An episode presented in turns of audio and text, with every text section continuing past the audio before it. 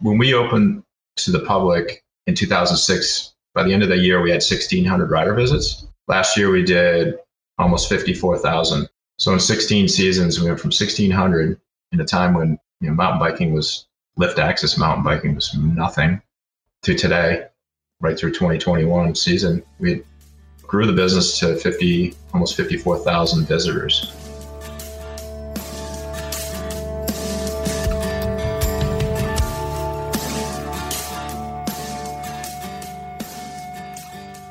Welcome to Trail Effect. I am your host, Josh Blum.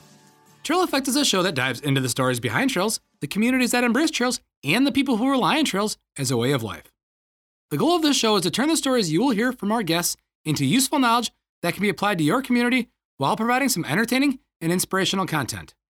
Guests on Trail Effect include trail builders, board members, community leaders, volunteers, and regular people who really enjoy trails. For episode 55, we have Mark Hayes, the owner and founder of Highland Bike Park in Northfield, New Hampshire. Mark decided to double down on lift access mountain biking when he opened Highland Bike Park 16 years ago. Mark goes into all the aspects of bike parks and how bike parks serve as an avenue to get new people into mountain biking. As you'll learn in this episode, Highland has grown into much more than a bike park. Take a listen for the insider knowledge that Mark shares on these topics. Support for Trail comes from Smith's Bike Shop in La Crosse, Wisconsin. Smith's is a full service bike shop that is a retailer for Trek Bicycle Company and Salsa Cycles.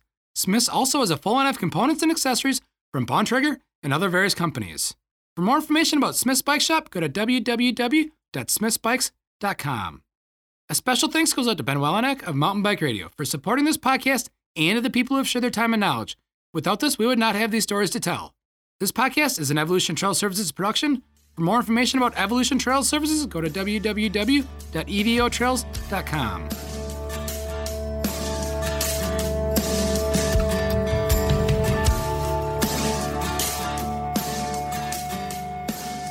Yeah, and, some sometimes that can hurt you if you're not dedicated to. Um, you know, when you first, if you're looking at a big mountain, a lot of the resort folks that don't really understand the mountain bike concept, they want to go to the top of their mountain, and the, the top of the mountain's 2,000 vertical. That's a long way down for a beginner beginner rider because 2,000 vertical could be six miles of trail, and if you don't have you know pull offs, good spots for people to rest it's hard on a beginner. First time riders have a hard time riding six miles, unless you've been used to riding. You know, you're into cross country or, or you know, you've raced or if you're brand new to the sport, yeah, you. It's hard to imagine, you know, having even little kids trying to ride six miles and their hands on the brakes. So the smaller mountains can really appeal to uh, the entry level market, or or lower or or the lifts themselves. Right, you typically what you get when you go to a big resort is um, if they don't under, quite understand the mountain bike concept yet, is they'll they'll say, um, you know, we'll push for a, a lower lift. Say, can you open this lift over here, and that'll be your first phase of your bike park.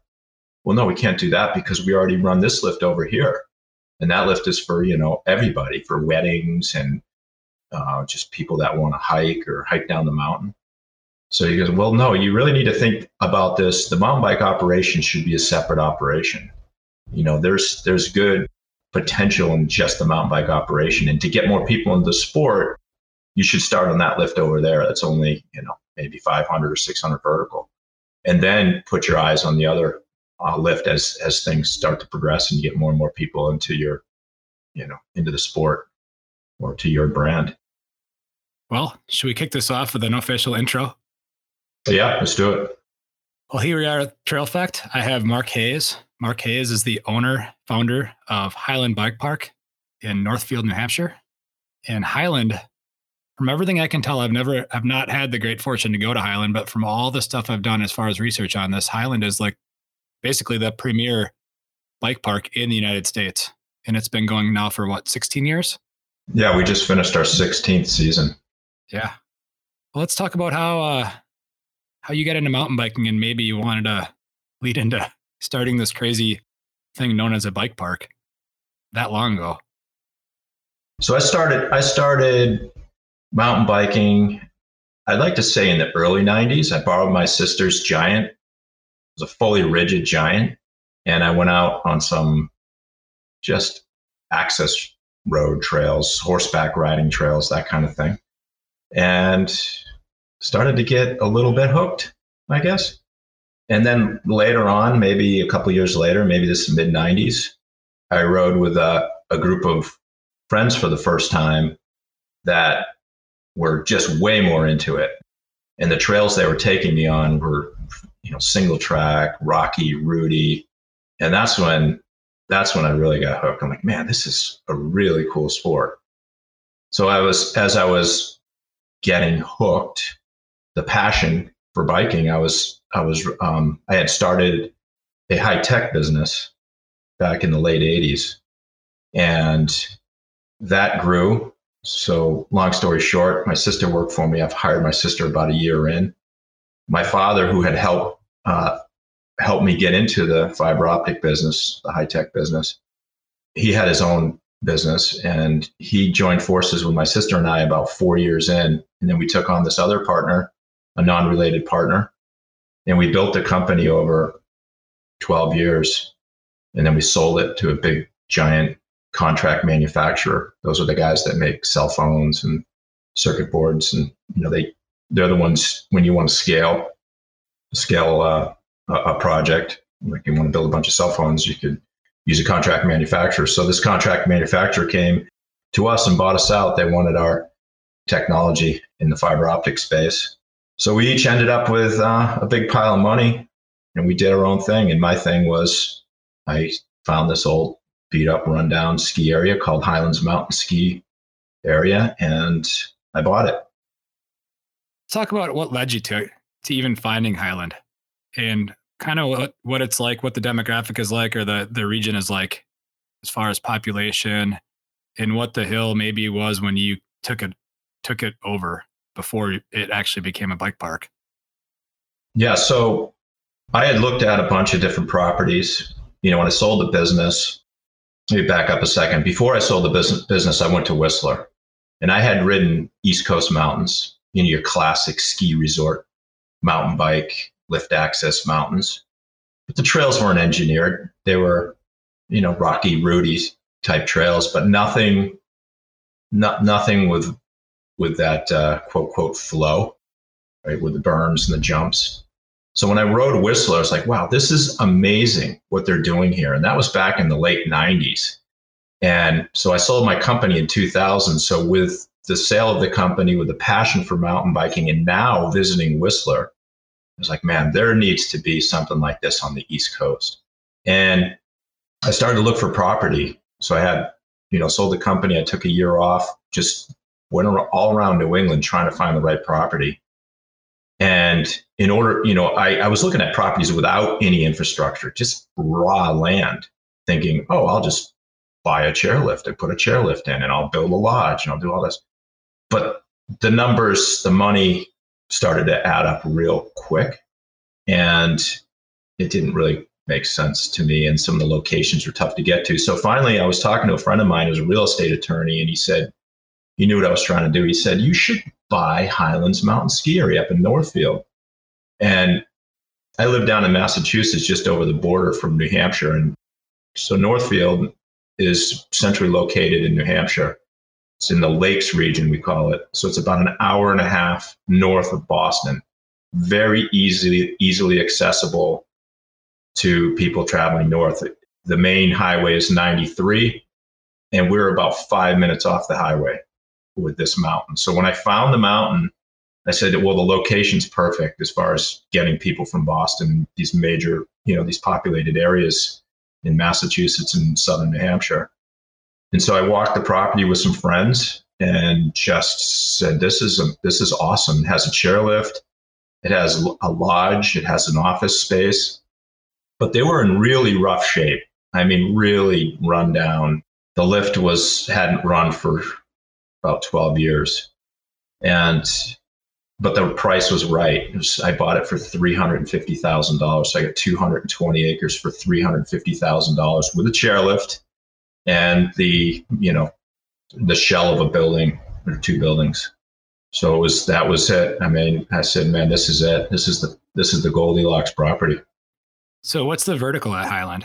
Like what kind of what kind of elevation are you working with, and what's the surrounding property have? We have uh, the chairlift service is 580 vertical. There's another s- slight little peak off of the what we call the summit now that we could gain access to someday, and that it only goes up maybe another 50 or 60 feet vertical. So I think it's been written in the past. There's old brochures on the Highland ski area. They said it was 700 vertical, but that was stretching it. So let's go with 580. 580 is the number. At least it's the number on the uh, on the plan. You know, when you look at the topo lines. Yeah, I think that gets stretched in a lot of places, and when it comes to especially the older ski areas, and you, I don't know if you looked at any other ones, but I'm sure there's probably a handful of old resorts up in that neck of the woods between New Hampshire and Vermont. That was kind of a hotbed for the small little ski resorts back in the 70s, eh? Yeah, they, there's there's an, a website you can go to. It's called New England Lost Ski Area Projects website, and there's a whole bunch of them on there. Highland Highlands mountain ski areas on there, and I think somebody since changed it, said now it's a mountain bike park. But I looked at another mountain that was a defunct old rundown mountain out in Temple, New Hampshire, which is west of Boston, and further south from where I'm at here, but harder to get to because there was no main highway going to it. And they wanted 1.8 million for that mountain, and it was you know roughly the same vertical. Had another, I think it had another chairlift, but they were it was in rough shape. Like man, that's uh that's a little bit too steep for what I'm trying to do because I, you know, buying the mountain's one thing, putting capital into the mountain to get it to a point where it's ready to be open to the public, that's a whole nother, you know, that's that's a, a lot more than what it costs to buy the mountain. So the capital that I had to put into it, you know, far exceeded what the initial cost was. Yeah, so I couldn't imagine buying something at one start. My starting point being 1.8 million. That'd be a rough, a, a rough, rough for me for where where I was at for what I you know took in when I sold the company, the high tech company. Yeah, and you got into this at a time where it was kind of a transition period for mountain biking. I was, I got, I personally got into mountain biking in the late, really late '80s, early '90s as a as a middle school kid. Seemed like anything that was lift access in that era was lift access for like fire roads and stuff. Like if you remember the old Mammoth Kamikaze downhill, you know that NORBA used to do. It was just a huge, super long fire road that people went as fast as they possibly could on, which is a whole different type of mountain biking. And it seemed like some people thought that because they had a chairlift, they could throw bikes on it and send people down fire roads and stuff. And and it seemed like you came in at a time when there's it was kind of a low point within mountain biking, but at the same time, right on the leading edge of when mountain biking and trail construction really started becoming a thing specific for mountain biking. How do you did you see that from your Whistler experience, or is that something that um, you just weren't sure how that was going to go and hoping it would pan out? No, uh, yeah. So I did. So Whistler, inspired me because because of the trails, the engineered trails, and the trails I was riding at that time because I had been riding for a while and I I rode the East Coast mountains, so I I knew how to ride a bike. I wasn't a brand new rider, so I was riding some, you know some of their jump line trails and just blown away by how how well they flowed and and the, the construction of the jumps and the drop offs. You know, you got to think back then in the 90s, they're coming off of the sort of the North Shore build, right? Where where where people were building in the woods all kinds of elevated ladder systems and that that was pretty big back then. So there was a combination of a lot of the ladders wooden features at Whistler plus this these machine built engineered trails. There is an old video of me somewhere online and it was when I first opened the park in 2006, opened it to the public. And I was speaking to, you know, in order to grow the sport, we absolutely have to get beyond the current riders that, you know, the racers, the, the so called free ride mountain bikers, the ones that were building the features in the woods and hucking themselves off of big drops. And, and, and in order to be sustainable in the business, we got to get more people into the sport. So right from the beginning, my team and I knew it was vital, absolutely vital to have entry level trails. But understanding what an entry level trail was back in 2006 is a lot different, even for us today, than uh, you know in 20 now 2022. Understanding what a real entry level trail is, and if you're trying to get the masses hooked, what does that look like? And so the trail that we had as our entry level trail back in 2006 is now, oh man, it's almost probably almost a black black diamond trail. Although it's it's a rough it's a it's a rough blue square, and we call it blue square trail. But there's sections, you know, it's a it's a little bit rougher blue square trail than you know more the entry level blue square square trails. But that's just to go goes to show you, you know, just uh, even us back then, we had really no idea like what is a real beginner trail. Yeah, we uh, we finally figured it out, or at least we think we we have figured it out. Yeah. So, when did you start building what would be considered green circle trails as of today? Or by today's standards, like how long did it take you from 2006 to kind of because back in 2006, flow trails weren't really a thing yet, and that's kind of what a lot of people look at as their kind of their green standard, I guess you could say. Yeah. Yeah. I, I well, so we have a trail called Freedom Trail, and the Freedom Trail is that sort of sidewalk through the woods. It's not, it's not the rail trail, but it is basically a rail trail on an elevation. So not just, you know, it's not about just building a beginner trail. It's also the lesson component with it. So if you have a brand new rider, you know, the goal with a brand, with any the, goal with any business obviously is you you want to keep bringing business to your business and in our case our business is is lots of people and there are lots and lots and lots of people that want to ride their bicycle down a mountain but they need you, you know there's only a small percentage of people that could come to your mountain and ride your advanced trails or even your blue square trails there's a much, much, much bigger market and potential when you introduce it to that entry level. So to do that, any resort, and this is what we tell our resort partners, is you you need to you need to have a, a lesson component that goes with that trail, and that's speaks basically to our mission. Our, our short version, our mission is we build trails and we teach people how to ride them and we're 100% biking related.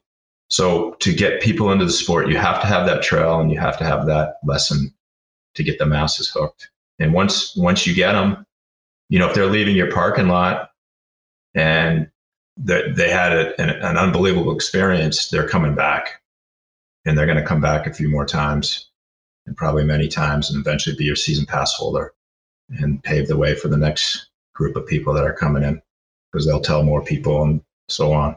So you got to have you got to make sure everybody's having a good experience right from the beginning.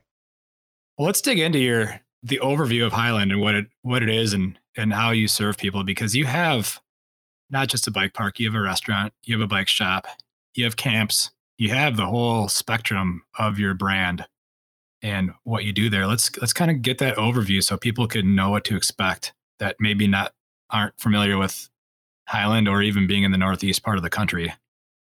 Well, so uh, I'll speak. I'll speak to the. So the mission is we build trails. We teach people how to ride them. We're 100% biking, and we look at the business. And you might think, well, how do you how do you do that? And especially if you're you're in New England and it must snow and you're not riding in the wintertime. And how do you sustain yourself? So with our mission, we look at it. We look at the the three different platforms we call them platforms. And call platform A is is Highland Mountain Bike Park. That's the platform that you come in, you buy tickets, you buy a ticket, you rent a bike, you eat food, you drink a beer, you get your bike worked on, take lessons. That's all, you know, classic ski area type model, right? Just gets lots of people through the door and offer you know all of those little business units underneath that platform. So that that's you know if you coming coming to Highland for the first time, it, whether you've ridden a bike or not, that's what you would expect. You'd expect a, a ski resort sort of feel with all these amenities. Um, but what happens, you know, if it if it rains every weekend? You know, the weekends are our busiest times, Saturdays and Sundays. So if we have four consecutive weekends that are rainy, instead of 500 people being at the mountain, there might be only 100 people. So how do you how do you live through that? So there's another platform called Platform B. That's our camps platform, and for that we have overnight camps. We have a partnership with a school just about five minutes from us. It's a college prep school, and they have dorms. So we house our our kids. We have a kid version of the camps, and we have an adult version of the camps. So when we house our kids at the Tilton School, that's our partner. We bus them back and forth to the park. So if it's raining out, kids are riding, right? So if we have 500 kids in camp, it doesn't matter. Those kids already, you know, they already dedicated that, you know, they've already paid to come to camp and and that business unit works whether it's raining or not we're riding in the rain and then the third platform called platform c is our trail building platform and so we're not only building trails at highland but we're we also have another division called highland trails that builds trails outside of highland and we target ski resorts that want trails we target uh, municipalities that may want a pump track or trail system. We, we target private property, private owners. And so if it's a rainy bunch of weekends, well, we have our trail build, building business to fall back on, and or we have our camps business to fall back on. So to, just to speak to that real quick, last year, I should say actually in 2020 when COVID hit, and uh, you might want a wormhole on this later, but I, I'll just speak real quick. We, you know, first of all, in the beginning of the season, which was a- April, I thought that we were doomed. I was like, this is it. We're, we're shut down. I don't know how we can recover if we don't have any customers. Well, the exact, opposite happened with the Highland Mountain Bike Park platform, Platform A. So many people showed up. You know, we, we, we even with that, with the Canadian border, which represents our number four customer, the Canadian border was closed. We were still crazy busy. But we had to give all our money back to our camp families. So we couldn't run camp in 2020 because of the COVID restrictions. And we lost about three quarters of our trail building business because of the uncertainty. The resorts weren't sure about what was going on. So they held on to their capital, probably a wise move at some level. And so we only got about a quarter of our trail building business.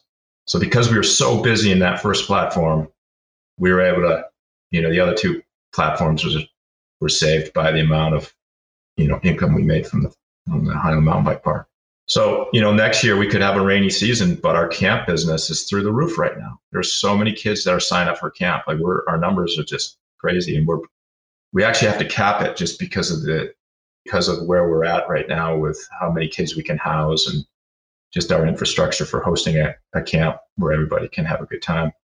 So we already know that business is is already booked. So that's a good feeling. And if we have a halfway decent year with our Highland Tri- Highland Mountain Bike Park, then that's two two awesome you know years for two platforms. And then as of right now, you know, unless something crazy happens, we have uh, trail work too. So all we need is good weather, and we should be doing pretty good with those three platforms. Yeah. So going back to 2020 when your trail building was down did that mean in your in your bike park use was up? Did you transition some of your trail builders that would maybe travel somewhere else into working at the bike park to keep that thing in the shape that it probably needs to be in for the customers seeing higher numbers?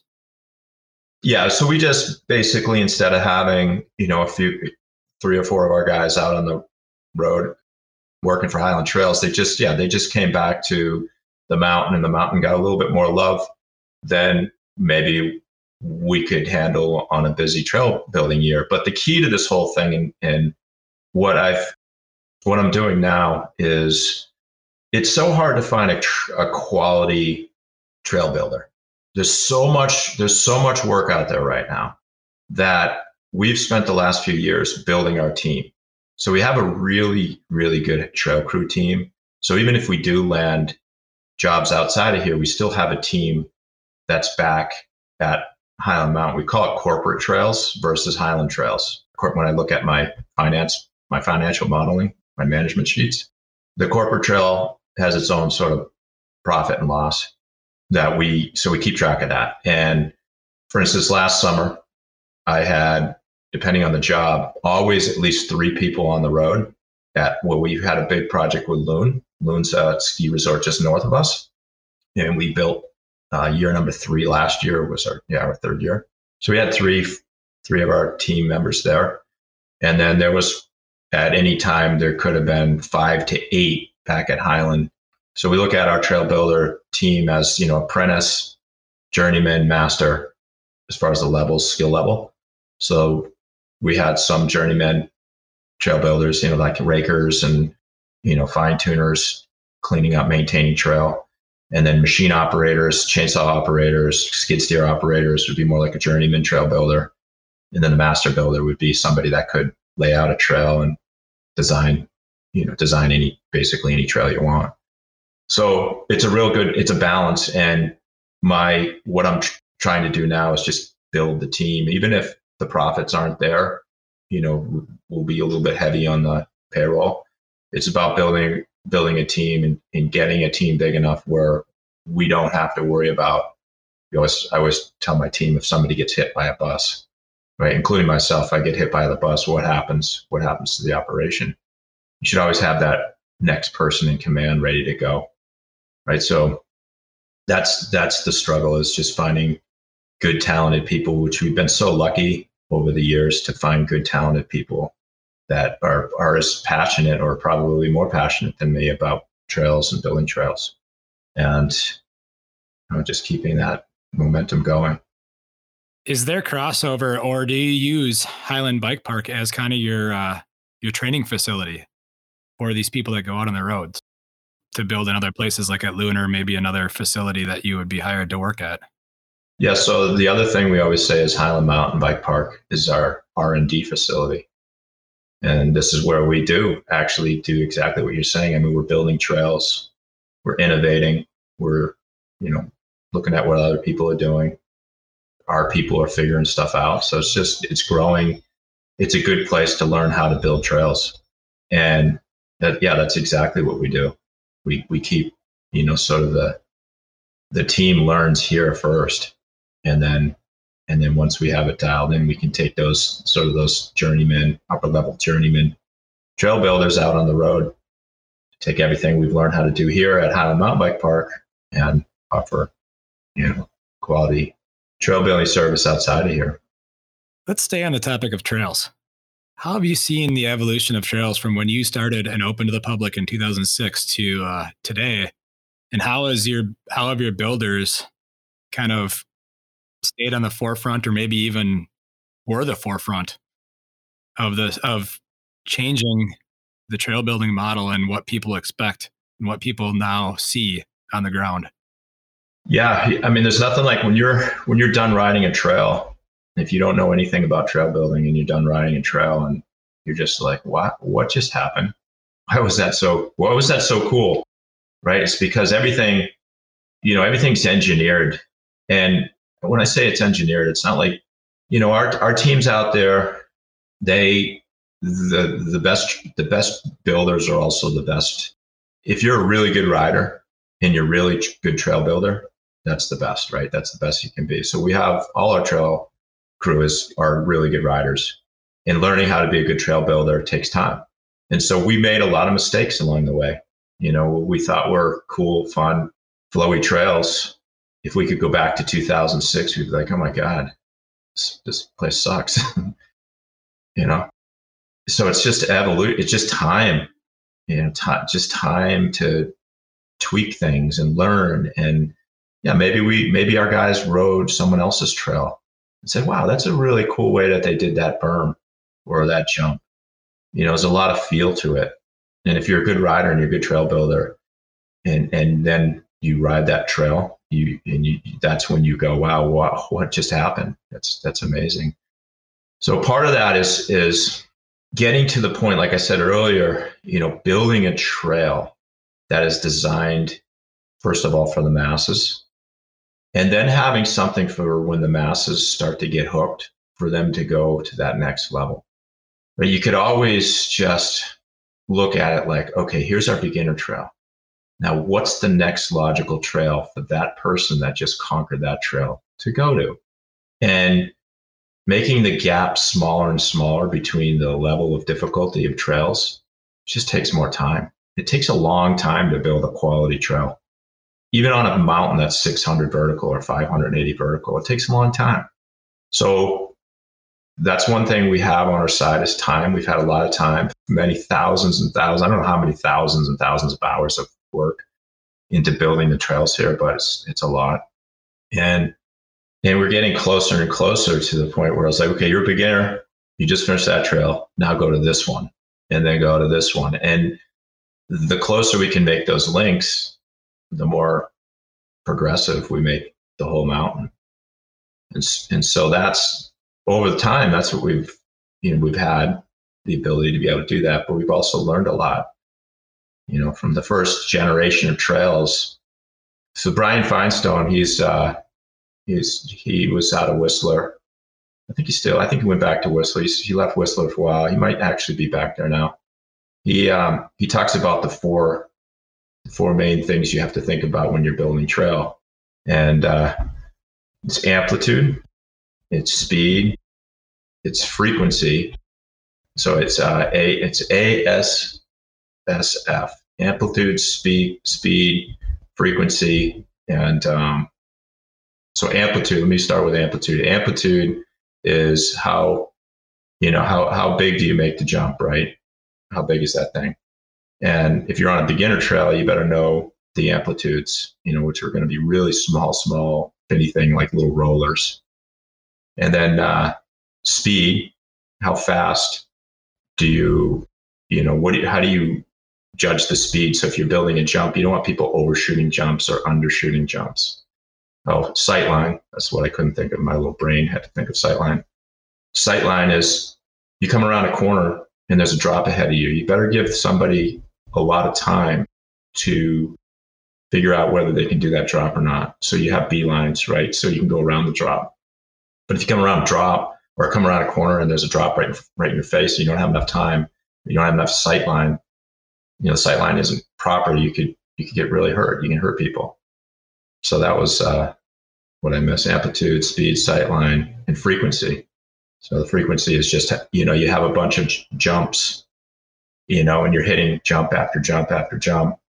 If they're close together, and you're a beginner or an intermediate, like a beginner intermediate rider, you don't have time when you when you land that jump to get yourself together and then hit that next jump, right? So you want to give them a little bit more distance between say jumps.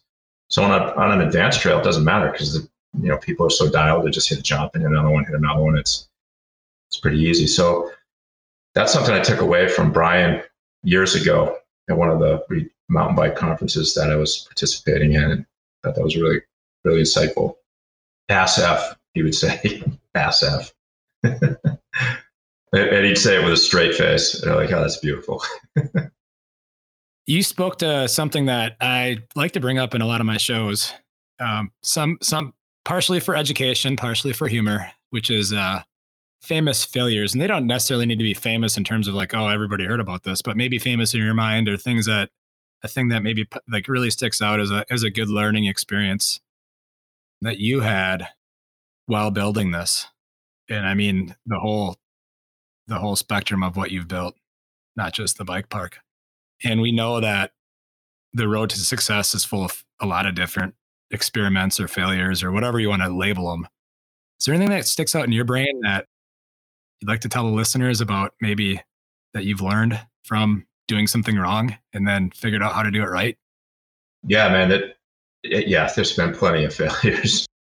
the struggles, the struggles, struggles good though, right? It, it it creates who you are. You know, if everything came easy, if life was easy, it would be. It's like, what the, what's the point? But yeah, my one of my, I think one of my biggest failures is so we we decided to build an indoor center back in 2009, and this is a financial failure. I'll give you one of those. I've had a few of those, but this is this is this is a dummy dummy move. So we, I called up the Whistler guys and asked them who what building they had their air dome, and they told me they used this company called Coverall. So I called up Coverall, and the Coverall rep came in and he sold me. he said, in order to secure this building, you got to put $54,000 down. I'm like, all right, cool. I gave him $54,000 and he drove out of my parking lot. As he was driving out of my parking lot, this guy called me up. His name's Sean Calhoun. He owns a competing com- company to Coverall. And Sean said, Mark, I'm Sean Calhoun. I, I ride mountain bikes. I, I heard you were looking for an indoor building. I'm like, Sean, I just gave the a down payment to the Coverall rep. He just left the parking lot. He's like, oh, damn. Oh, anything falls through, just let me know. Three weeks later, Sean called me up and said, Mark, did you hear that Coverall went out of business? I'm like, what? I go, you kidding me? So I called the rep, and the rep's like, no, we didn't. No, what are you talking about? Well, sure enough, they were they went out of business because they had an incident with the Dallas Cowboy training facility got uh, torn down by a, by a either a tornado or a supercell of some sort, and it injured a couple people. And so there was a big lawsuit. But when they, you know, understandable, tornado can rip down any building. But when they did their investigation, they found out that the engineering that they had done on the on the building, they had cut corners, and yeah, it uh, it came down, and there was a, just a huge lawsuit. So they closed the doors, and I lost fifty four thousand dollars. It was gone just like that. And I called Sean back up. Luckily, Sean said, Look, Mark, we have so much business now because of all the coverall contracts and all the people that are screaming for these buildings. And I had already told the world, basically, our team had told the world that we're going to have an indoor building for the start of the 2020, 2010 season. And our first year of our indoor camps, too, our Air Academy indoor camps, or sorry, um, on site camps. And I was like, Jesus, I got to do something. So Sean, Sean actually pulled through and got us a building. And but to make matters worse, I, worse, I hired an, an attorney, and I got about two thousand dollars into the attorney to try to go chase, you know, some money. He goes, Mark, I, it might cost you twenty, thirty, forty thousand dollars to get your money out of Canada because Coverall is a Canadian business, Canadian company. Because I don't, I don't see anything you can do here. Just chalk it up as a loss. So I did, and and so now it's crazy because Dave Kelly, who, you know, he's one of the founders of the Whistler Bike Park. He's uh, one of the chief guys at, at Gravity Logic. He sent me a text the other day and he said, Do you see the Whistler Air Dome? It, it collapsed. You know, what do you what do you have for for a building? And so sure enough, he showed me pictures of the dome and it was collapsed. The steel too, not just the roof, not the fabric roof, because these the buildings we have are steel and fabric and the whole thing collapsed under the weight of the snow load and it bent and it twisted and I'm like, wow. So happy I didn't go with the with that building and Sean, you know, the, the Calhoun building ended up being it's just a different design. So I guess that was a, that was a mistake, you know, going with coverall, but maybe it, there was some light at the end of the tunnel, or it was a silver lining to to me not not not going with the coverall building. Yeah, to not have a building collapse under snow load you're on the East Coast, you get storms. You might not be on the ocean, but you're not far. Yeah, exactly. But when you design these things, you, you, the trusses have a certain spacing depending on snow loads. So you know, we did that, and we had all the calculations and the engineering from the from the you know Calhoun engineers. But you know, I don't know. What maybe it would would have been off with the coverall. Maybe it wouldn't have. I don't know. But I'd be nervous right now. I would be if it was a coverall building. But luckily, we don't have that. Yeah, what that reminds me of in my real full time life, my not doing podcast trail life, I work for Wisconsin DOT and and I formerly worked within the maintenance section of Wisconsin DOT. And what you're describing as a building reminds me of something that we would get built for a salt storage structure. You know, a huge steel framed fabric roof that has a ton of square feet and is tall. That's it. That's exactly what they are.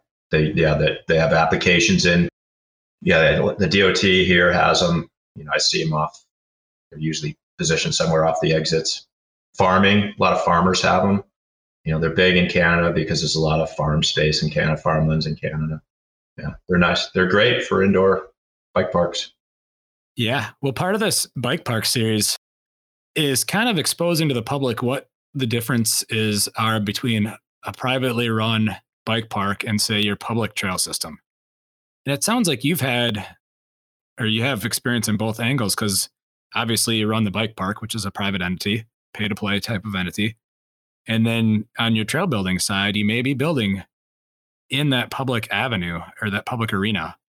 Let's talk about what the private bike park offers that the public might not offer or want to offer because they're under a different model.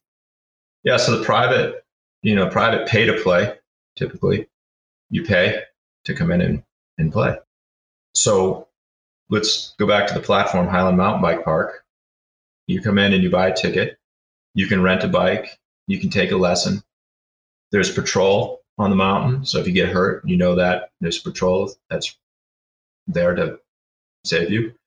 Not to say that public places may or may not have that, but in most cases, you know, if you're a mountain bike resort, you have all of the the amenities that you might not have in the public. So those are the those are the big ones. You know, you just have a place to you have shelter, you have a lodge to go into. You may not necessarily have that, you know, at a at a public facility. But usually public facilities are free, free to the public. And there's miles and miles and miles of really awesome trails, depending on, you know, who's building them. There's obviously really talented builders out there. And there's really awesome public networks and trails. But they don't have, yeah, they just don't have the infrastructure that you would expect to see at a at a at a pay to play resort like Highland. Now on that on the other side, yeah, I do have experience on the public side. I am uh, the president of a, a nonprofit called the Foothills Foundation, and the mission there is to promote outdoor recreation and economic expansion through community partnerships. So our ultimate goal in our in our neck of the woods here is in the central New Hampshire neck of the woods is to build miles and miles of really awesome, fun, flowy trails that people of all levels can ride. And so our, our first phase, our, our what we're trying to do is connect Highland to the town of Franklin, which is the next Frank town over. Franklin is building a whitewater park.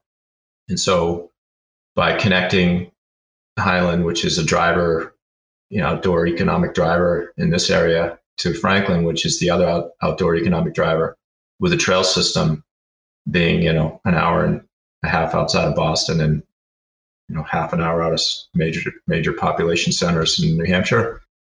We think uh, we're really onto something. You know, this the, the highway splits the two of us right in half. You know, Northfield's on the east side and Franklin's on the west side you go right through heading up north to some of the other locations, some of the other tourist destinations, outdoor destinations. So the Foothills Foundation is, you know, it's myself and some of my team members and other team members outside of Highland helping to put all of the things in place to make a successful public trail network happen. You know, getting, you know, we're looking at an intern right now, potential intern to help do some of the just some of the the tasks that people that have full-time jobs can't do. You know because we i typically meet once a month right on a nonprofit.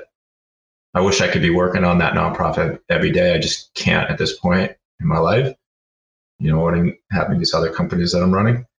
But we're finding more and more people and and that want want to participate. And so you know that public network could have its challenges unless it's really there's a good strategy and a good plan in place. So we actually ended up winning some grant money, and we hired a company called the SE Group, the resort planners. They help a lot of the resorts around New England and and actually worldwide. They've been in business for 60 years. They helped uh, the Kingdom Trails. The Kingdom Trails. I don't know if you heard of the Kingdom Trails up in Vermont. They're very popular destination for bicycle tourism. Some amazing trails. I think they have over 100 miles of trails really cool place to go if you're a mountain biker. But they did run into some trouble, you know, with some of the neighbors, neighboring lands. You know, they have somewhat of a tenuous situation where they have a bunch of people letting, you know, letting the Kingdom Trails folks build trails on their land. But in a perfect world, everybody's really cool, right? They, they realize this is an amazing thing that these guys built up here. But sometimes you get, I call them the one percenters.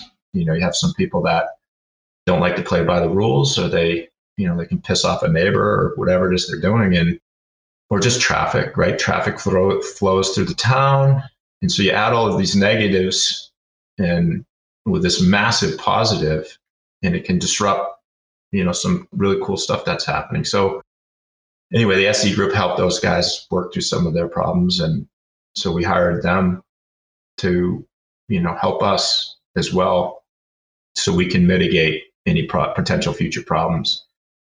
So having a good plan, right, for public trail network and having enough of the local support, whether it's businesses or you know your select board members or your mayor or whoever it is, on your side.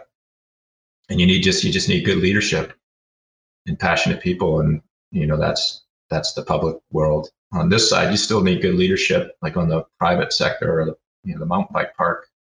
At a resort, you still need good leadership. How about the maintenance side of things? Yeah, that's the other thing. You know, what's the, you build this awesome network of trails, it's not going to fix itself.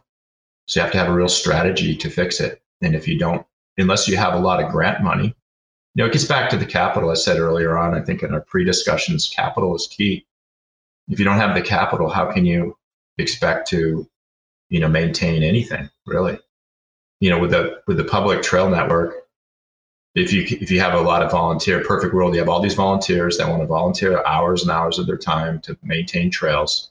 You do have some of that public networks, but you still need you still need capital. You still need to pay for things, whether it's an excavator rental or you know leaf blowers or fuel for the you know still fixed cost and maintaining a quality public trail system. It's like a you know having a bike park as well as but with a bike park, you have an income stream and people paying to come use your your facility. So yeah, the big big differences are just in you know the infrastructure and yeah, that's you know, and it's we found, and this has came up as a reoccurring topic more recently on this podcast is you know everybody wants to see a bike park style trail in their public system but what a lot of times they don't realize is a bike park style trail might require more maintenance and and i've said it almost every episode volunteers are great i've been a volunteer for for well over a decade going on two decades of trail trail building and trail work and trail maintenance but volunteers, like you just said, like yourself, they have full time jobs. They don't work during the day on volunteering. They work during the day for their other stuff. And, you know, and finding that balance, because I do believe there is a place for some bike park style stuff in public areas, but just having enough to scratch that itch to then get people to transition to a place like Highland or whatever their regional bike park would be, you know, to kind of get that going is also um, pretty vital.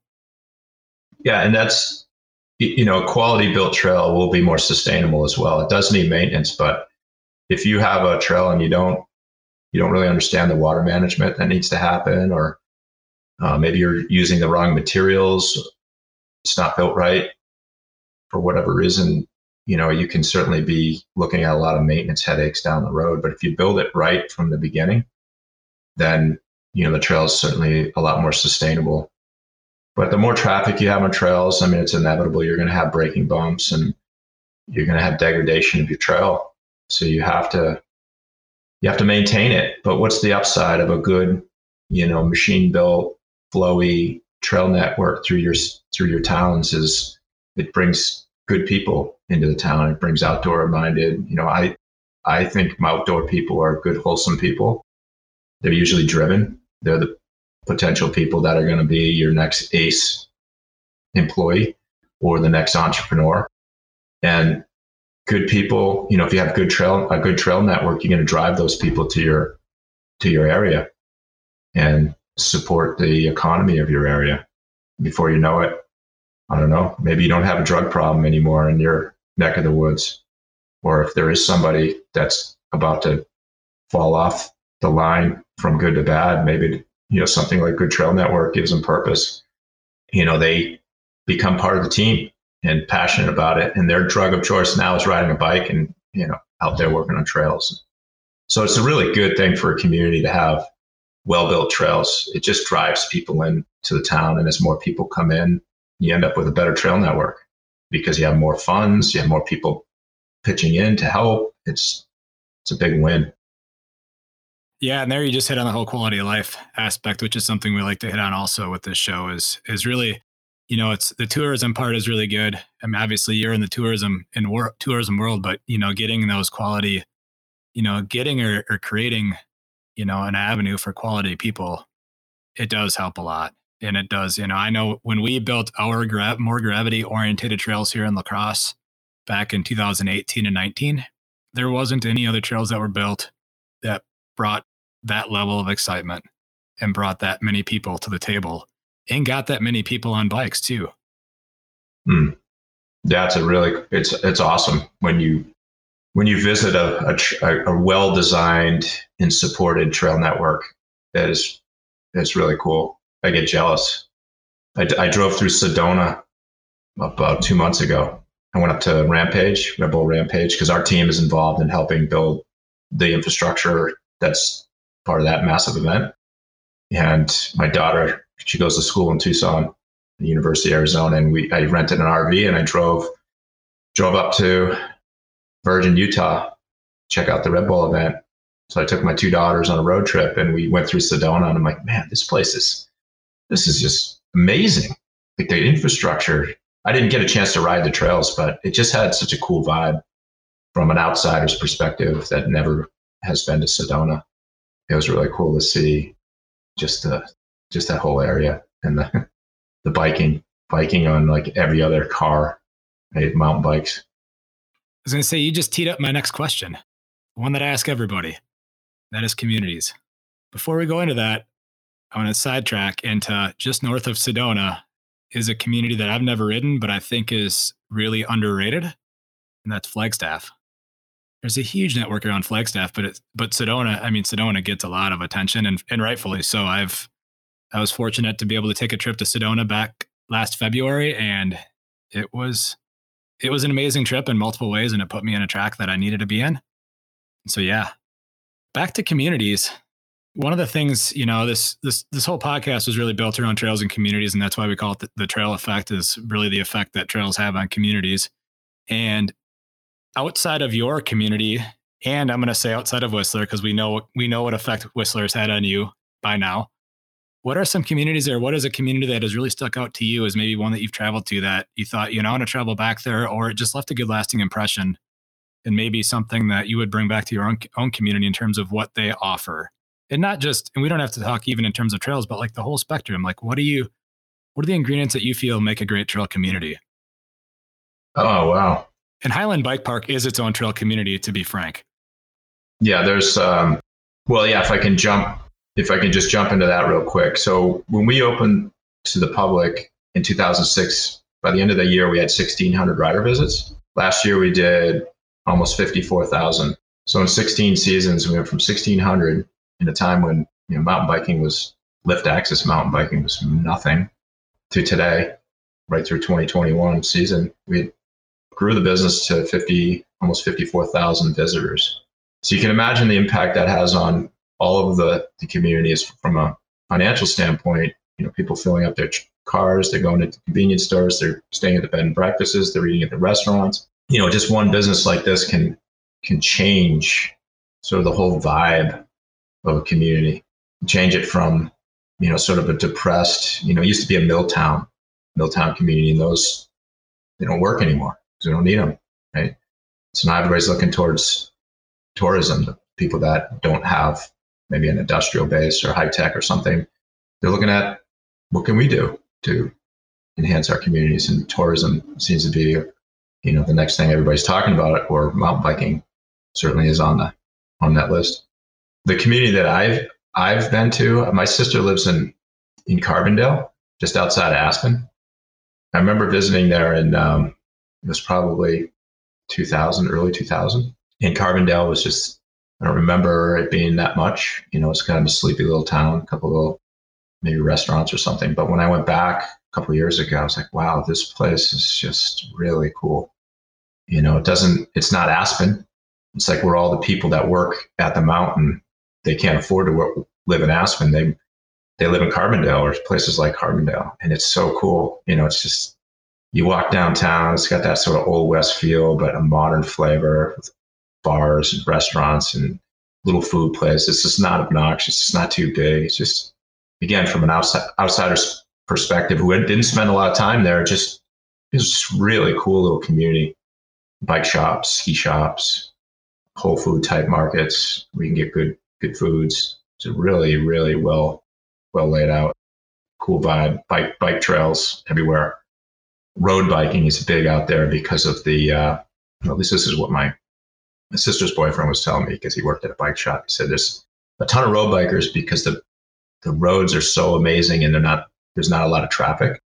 He said that the mountain bike trails were getting ridiculously crowded because everybody was just flocking to them.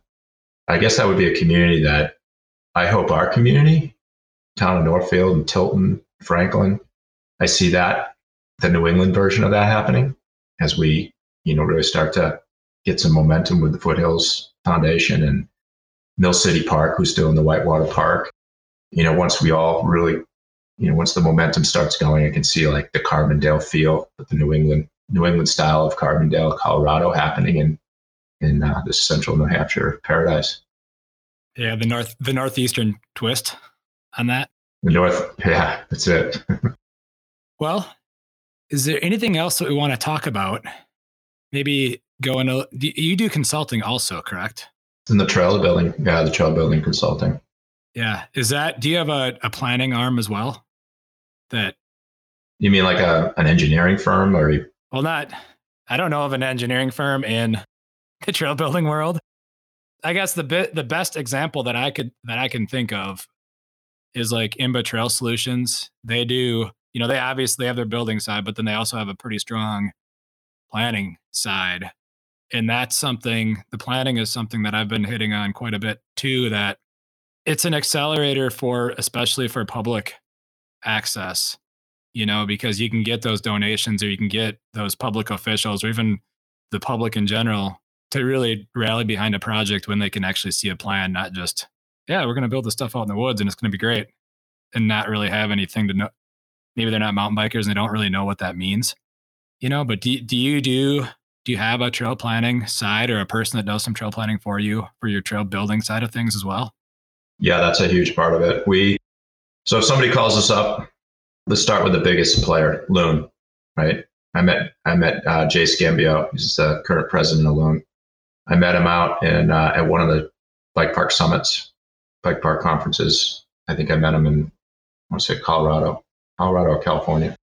And a year later, he called me up and said, Hey, remember you were telling me you're in the trail building business. Would you be interested in coming up to Loon and talking to, at the time, he wasn't the president. This guy, Rick Kelly, was the president. Would you be interested in coming up and talking to Rick and I about bike park? I said, Sure. So I went up there. And the first step is just talking to people, right? Just hearing them out, listening to them, what they say they want. And then from there, it's walking the land right? And trying to figure out where's the best place to put a phase one. Know, I like to think of building anything in phases, right? Phase one being phase one of the plan might be the first year build, and then phase two is the second year. So looking at the whole mountain, you know, asking lots of questions first off, and then understanding what lifts are running or which ones we can run, and where if there's any current mountain bike trails, and where the dirt might be, the best dirt.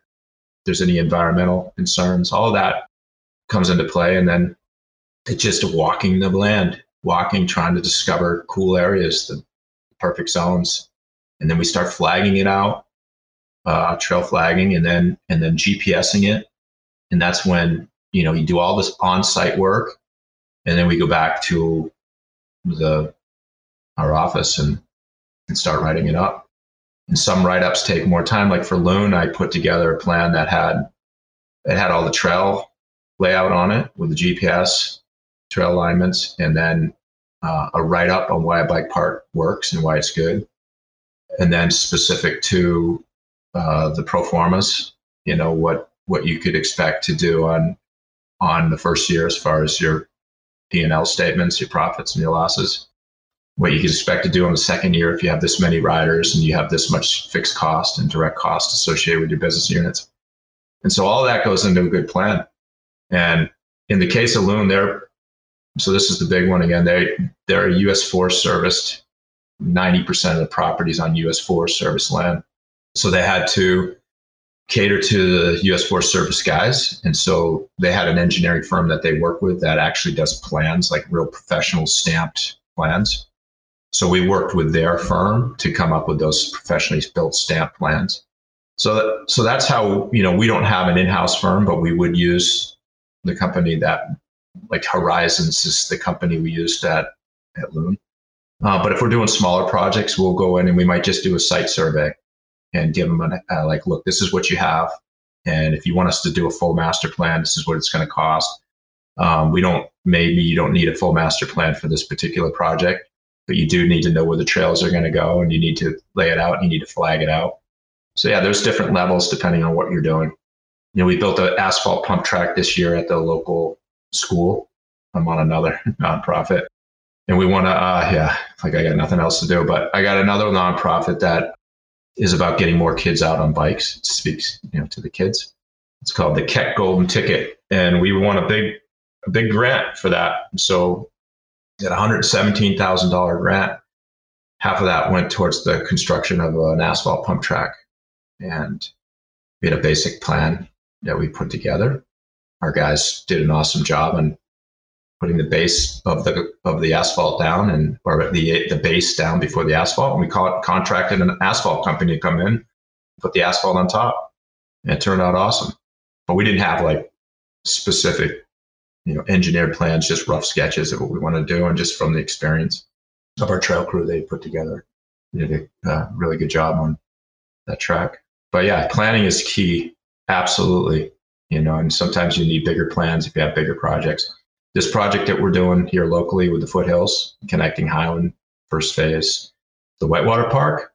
That's why we hired the SE group to help us, you know, work through some of the details and come up with a, a really good plan that we can present to the select board and and other team, uh, other uh, community members to show them that you know we do have a strategy here and this is this is how this is going to work.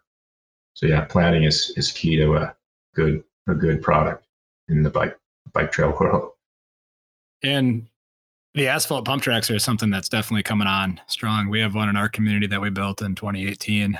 The episode that just came out this week, which will be two episodes before this episode airs, was with Saris.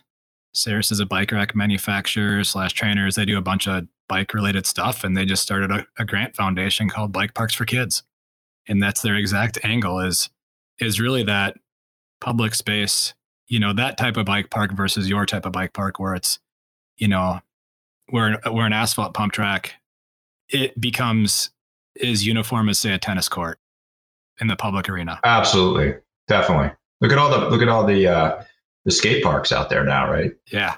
And and these yeah these these asphalt pump tracks are coming along quick. I mean everything that Velosolutions is doing they're out there just you go on their website and it's like wow how do how do they have time to build all these uh, asphalt pump tracks, but you know that's their core their core business. But after doing one, it's it's not that really not that hard. You know, it's it they come out pretty good if you if you know how to lay out the ground, you know, the foundation of it, and uh, hire an asphalt team who comes in and they'll just they just coat coat the thing with the asphalt. I do want to say something real quick uh, about the that as, that pump track. A friend of mine, uh, who is the principal, he was the principal of the, the school he uh, World Cup downhill skier back in the 80s. He passed away suddenly about two years ago, had a uh, heart heart attack. But I was working with him and, and some other folks on what we called the golden ticket. And the golden ticket was about getting kids on bikes, right? So it was that was the that was our ultimate goal is to get as many kids on bikes as possible. And he wanted to see the pump track at his school, the Southwick School, which is an elementary school. Man, he never got to see it, but we were able, I, I worked with his wife, Beth, and her family and other people to just make this amazing um, pump track come to fruition through the original efforts of Eric, Eric Keck is his name. And it's now something just awesome for the community.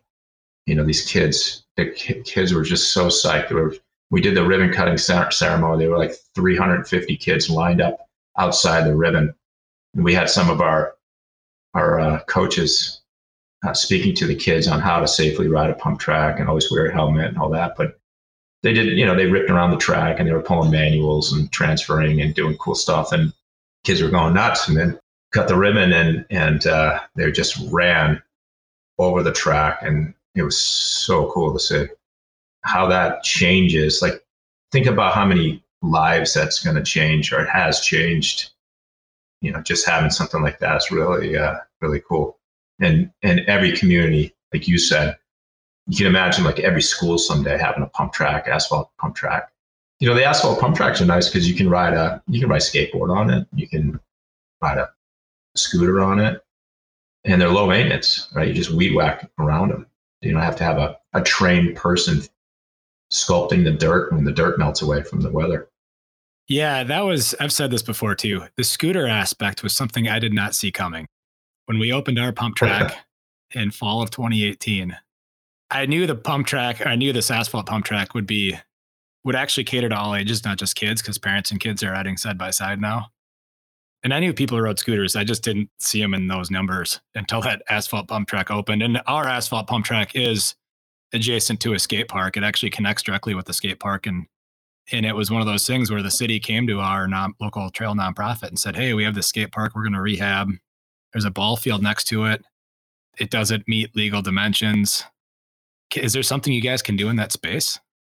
and me and and one of the other the guy that's actually the, the executive director of the trail org now we're like oh yeah we can do something with that space and it wasn't even a year we went from it being a concept to it being built and open to the public love to hear those stories do you have any closing comments before we wrap this thing up that you want to end with yeah I, I, I would just i would just say that you know, it's how important it is to grow this industry. It goes back to making it accessible to everybody. You know, when you make this sport accessible to everybody, the, the industry is just going to thrive. It's just going to keep taking off and everybody's going to benefit. There's so much out there, right? So much opportunity for everybody out there.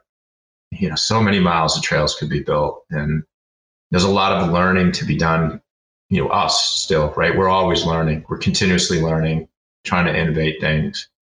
And it's only going to continue to get better. And i know people you know some people are down on e-bikes but whether you like them or not those are coming.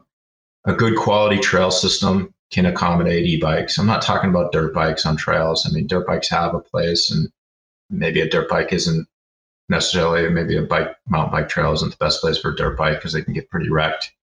Dirt bikes are power, powerful, but you know, level one e-bikes, pedal assist e-bikes on a quality built trail that flows through your your woods, connects your communities, man, it, it's going to get so many people out that maybe don't really want to necessarily be in that pain cave or can't because their knees aren't as good as they used to, or for whatever reason. It's just going to get more people outside on bikes. I mean, I'm still, I don't have an e-bike. I'm still, I still pedal you know, but I see the value of e-bikes just to grow the industry, get more trails out there. Yeah, for certain. And there's some bike parks getting built there on e-bike uplift now. Yeah, you know, it's beautiful. The, the, the podcast that'll come out just before this one with Nico Mullally, that's what his his bike park down in North Carolina. Primarily, it, they don't have a lift, and they they do shuttle a little bit, but they don't. It's mainly for I think his stuff. But they, you know, they're relying on pedal up, ride down, and it was funny because the local bike shop that actually supports the show, the owner, he was kind of upset initially when people were coming down in e-bikes. And he's like, look, how many people ride chairlifts to get to the top? Wow, why are you getting down on an e-bike? Like exactly. exactly. Yeah. I mean, good for Nico. He's doing some great things. He's, he's, he's awesome for the industry, for the sport. I mean, obviously it, he's a really badass rider and good guy and it's good to see that he's doing that. I mean, that's that's something I'd like to see here. We have a small little ski area that's a town owned in Franklin, and they're they're. They, I met with those guys the other day that are sort of spearheading that project. Same thing, you know, building some trails. They want to they want a cat's paw trail, which is one of our flagship trails, intermediate jump trail. Like, we want a cat's paw trail. I'm like, yeah.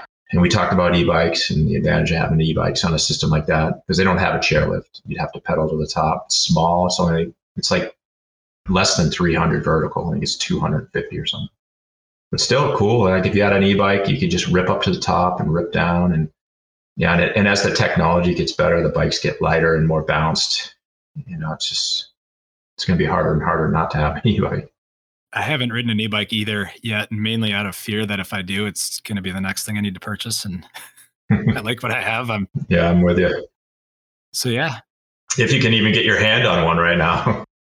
right. Yeah, exactly. That's the the uh, the industry definitely has its its issues with the chain supply right now with certain things, and, and we're seeing it, and hopefully that lightens up. I have bikes on order right now purely just to be in line. Yeah, yeah, we do too. Well, Mark, I really appreciate all the time you've taken here and kind of given some insight into how you've built the premier bike park in the United States. I would say, even though it's up in the the far right hand corner of our country up in the northeast it's definitely definitely paved a way for what other people have been able to realize what can happen and we see more of these things coming online and people you know but with that people travel and they need to see different flavors and so hopefully if you get up into the northeast hit up highland bike park because it's everything i've seen on it is, is incredible you guys were on the forefront of many things with your bike park well thank you, Josh, for having me. And and one final thing is this bike park would not exist without the amazing team that I have building it. So it's not just me. I've got awesome men and women that are dedicating their life, their passion to this project. And it exists because of them. So, yeah, thanks for allowing me to share a little bit of my story. And, you know, look forward to many more miles of trails being built out there. Yeah. Well, thank you. Thank you for listening. Links for the various topics discussed in the show can be found in the show notes. For our next episode, we will feature Spider Mountain Bike Park, located in Burnet, Texas, home the only chairlift in Texas. If you like what you have heard, please take the time to share these shows with others. Sharing these shows will help create awareness of both the guests who have taken the time to be on the show and the podcast series itself. This podcast has been made possible by Mountain Bike Radio, Smith's Bike Shop in La Crosse, Wisconsin, and is an Evolution Trail Services production. If you have ideas on future communities or people to feature in Trail Effect, please don't hesitate to reach out by emailing evolutiontrails at gmail.com. Thank you again for listening.